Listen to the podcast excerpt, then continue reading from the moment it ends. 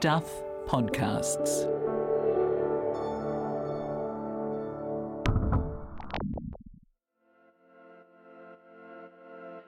Hi, I'm Michael Wright, and welcome to the long read from Stuff. This week's episode is called Drink, Smoke, Snort, Stroke The Fall and Rise of Willy de Wit. It's by former Stuff writer and current freelancer Grant Smithies, who is on the phone from Sunny Nelson. Hello, Grant. G'day. How you doing? I'm good. Is it sunny? I just added that on the fly. it's semi-sunny. Yeah, sunny-ish. As sunny as you could hope for in the spring with the changeable weather. um, I really like this story because I am just old enough to remember the comedian Willy de Wit when he was on TV. But not all of our listeners might know who he is. So just quickly explain to us who he is, this this guy in your story. Yeah, he's he's a um in the 1980s he went and he won a nightclub comedy competition, and I think only four him and three others showed up to the competition. He won, and him and the other three got on so well that they formed a weekly comedy night in Auckland in the Windsor Castle pub.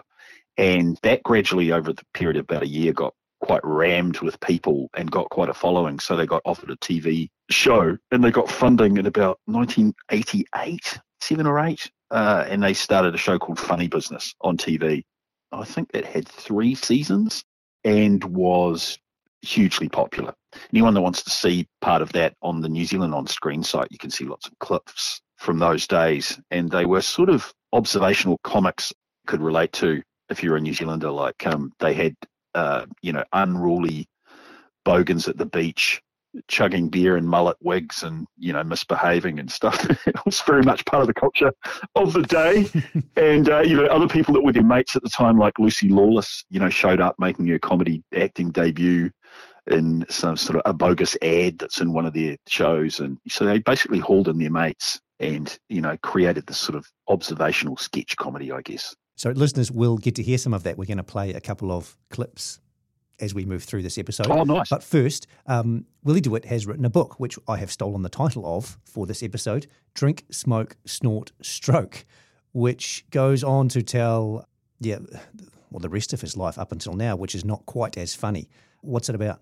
He goes through this sort of from being a, you know, a, a school kid, class clown critter at um, Auckland Grammar to the present day. And, you know, so there's a bit of stuff about his early life, and then he goes into um, the comedy. But then after Funny Business, he was on Radio Hauraki for for God ten years or so plus. Mm, I remember that. When he left, he slid into deep depression and essentially sort of self-medicated with a heap of alcohol uh, at first, and then later on various other drugs, and then he got a raging methamphetamine habit, which he talks about really. Um, uh, you know, even bleak scenarios like people showing up at his door with shotguns uh, and threatening him and such. In the book, he talks about with quite a lot of um, comedic skill, I think, even though they must have been terrifying at the time.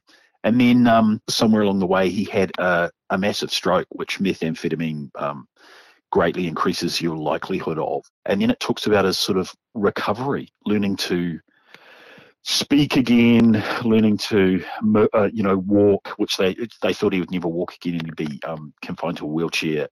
And so he goes through all that sort of stuff in the book, and in the book itself, he's written the whole damn thing, like sixty-five thousand words with one hand on the side that works. So he was very funny talking to um, you know when I talked to him to write the story about what an actual thing it's been even getting the book together. You've spoken to him at length. What's he like? How does he compare to his comic persona? Oh, great. He speaks in fast little blasts of words, which I think would, I don't know if that would have been the case before he had to learn to speak all over again from the stroke.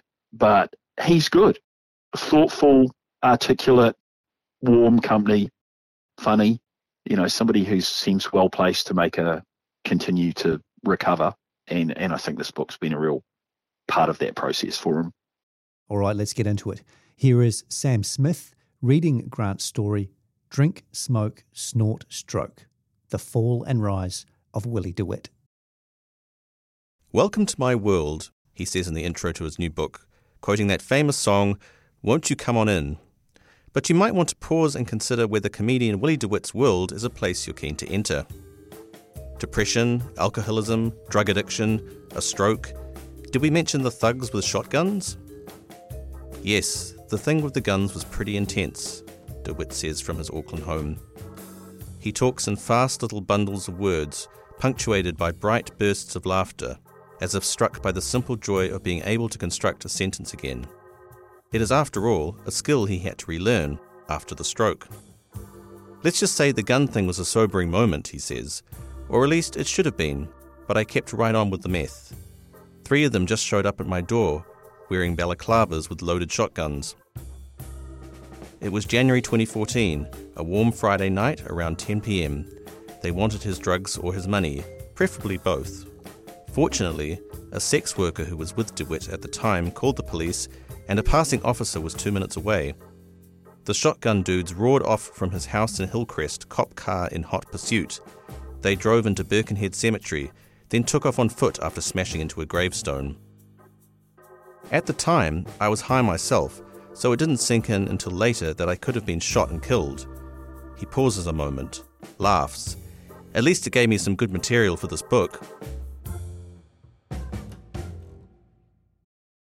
Today on Newsable, the coalition government is considering reintroducing the exporting of live animals after it was banned by Labor last year. What one animal welfare expert has to say about it. Plus, can rugby and politics ever really be separated? We're talking controversial haka ahead of this weekend's latest round of Super Rugby matches and the unusual form of currency a US library is accepting for fines. For everything that's worth talking about, find and follow Newsable wherever you get your podcasts. Born William McGeechee, Willy de Wit has packed a lot into his 62 years. With surprising frankness, his new book, Drink, Smoke, Snort, Stroke, traces the terrain of his life so far, from aspiring ballet dancer and class clown at Auckland Grammar to chastened soul, now in recovery on multiple fronts. We're invited to tag along as de Wit scales high peaks performing live comedy to packed houses, TV stardom, a high profile radio career.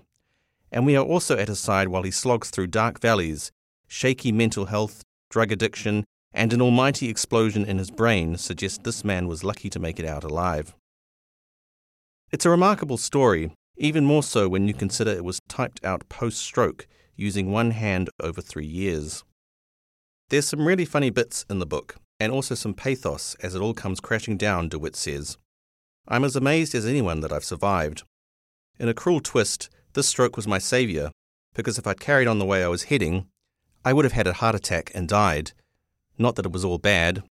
Writing this book also helped me remember some good times along the way. Those good times ramp up around the dawn of the 1980s when de Wit won a nightclub comedy competition. Better still, he got on so well with the other three contestants, Dean Butler, Ian Harcourt, and Peter Murphy, that they started staging their own weekly comedy nights at Auckland's Windsor Castle pub. We only got four people the first week, but within a year it was packed, de Wit says. Our humour was apolitical and observational, just whatever we thought was funny. One such gag was an alarming wardrobe malfunction. De Wit contrived to provide an excuse for the catchphrase, balls well that ends well, as he left the stage. In 1988, they landed funding for their first funny business TV series, somewhere between stand up and sketch comedy, inspired in part by groundbreaking UK show The Young Ones and peppered with pithy animations from Chris Knox. Funny Business was an immediate hit, helped along by the comedians bombarding the broadcaster with anonymous fan letters. Dear TVNZ, Funny Business is the best show I've ever seen in my life. You can find a selection of classic Funny Business clips on the NZ On Screen site. They play unruly bogans at the beach, chugging beer and mullet wigs. They go door knocking around Ponsonby as a quartet of trainee Mormons, and their mate Lucy Lawless makes her TV comedy acting debut in a toga, promoting an ancient Greek perfume of the gods named Anus Fragrance for Men. Anus, fragrance for men. We filmed some segments as the hoons at Muriwai Beach, and some real hoons turned up as we were leaving, de Wit says.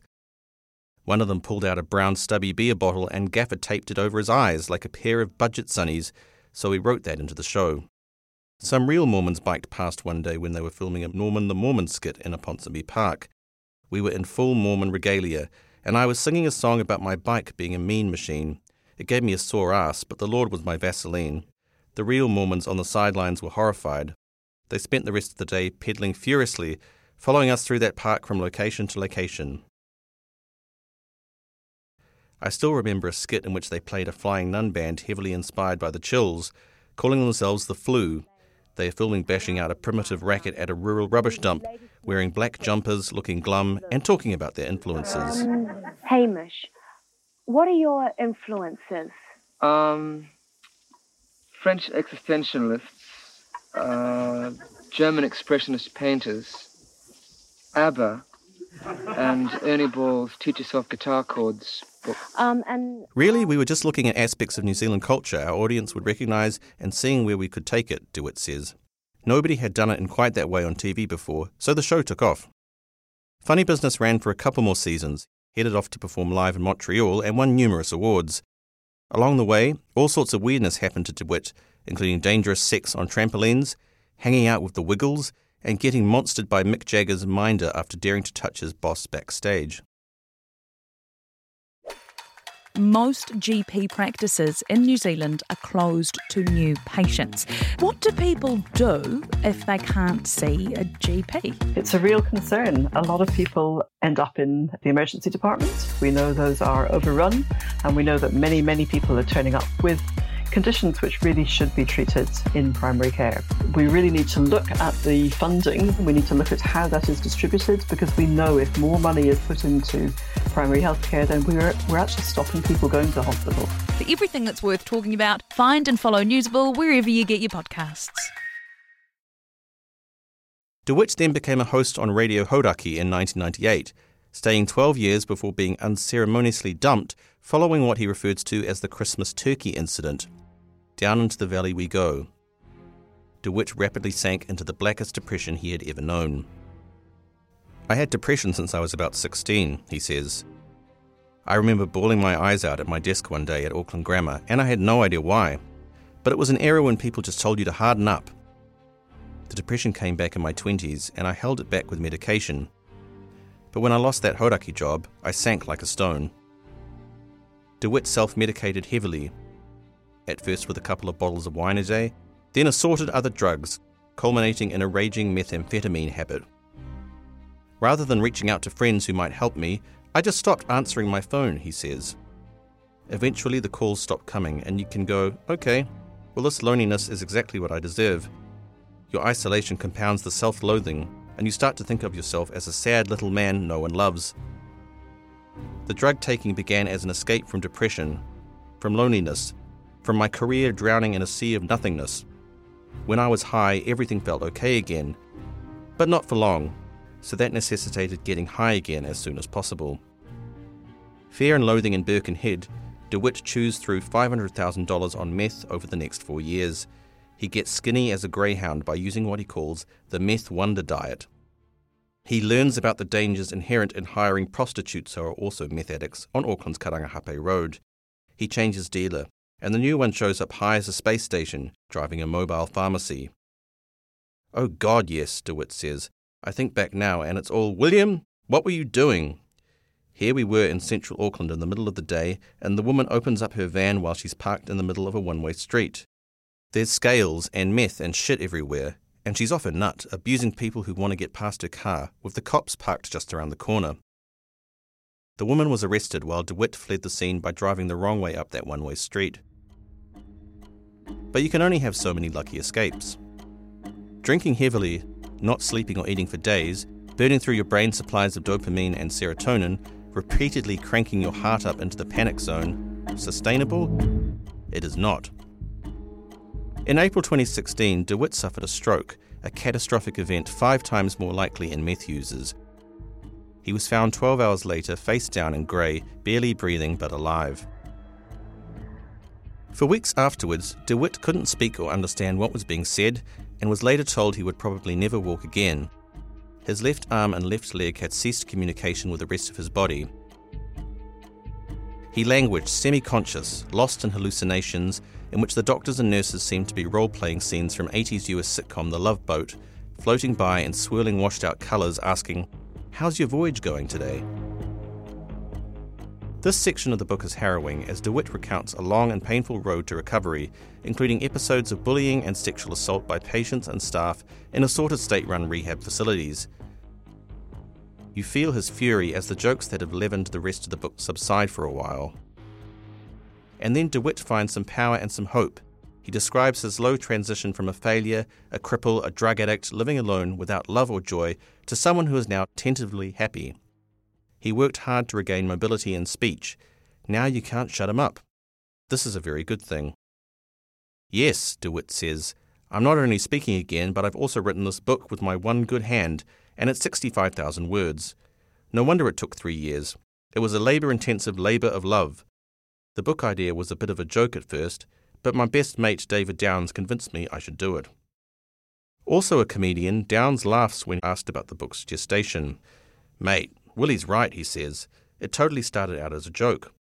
When I suggested it to him, he couldn't write, was dribbling when he spoke, and couldn't hold an idea in his head for more than a few minutes. I thought he'd very slowly tell me his story and I'd write the book. Then he went off and started tapping at the keyboard with his one good hand and did it himself. Downs helped structure the manuscript afterwards and wrote an intro that brims with admiration. Well, I've known Willy for 30 years, and he's a lovely man, Downs says. We drifted apart when he was going off on his drug rampages, but I re established contact when I heard he'd had the stroke.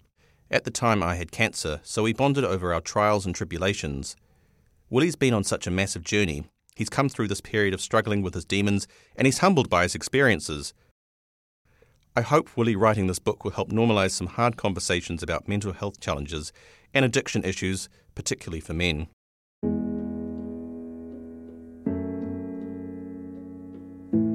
De Wit, meanwhile, is still mending, just taking things one day at a time. Seven years sober now and grateful for the second chances he's been given. Most of all, he's wondering what to do next. Writing has given me such focus for the past three years, so I really need a new project now, he says. Naked disabled wrestling? Surely there's a market for that, right?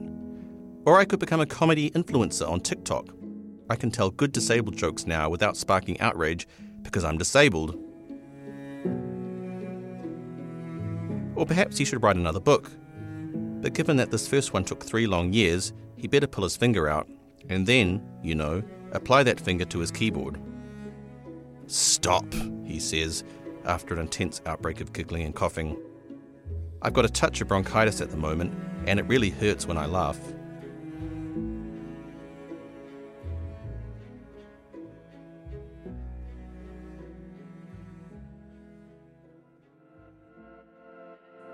That was Drink, Smoke, Snort, Stroke The Fall and Rise of Willy de Wit on the long read from Stuff written by Grant Smithies, read by Sam Smith, and produced by me, Michael Wright.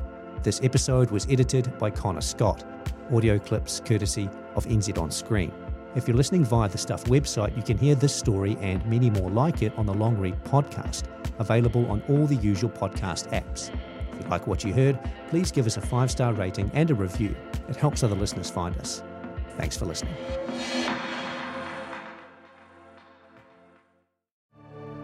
If you liked listening to this pod, help us make more like this. Visit stuff.co.nz slash support.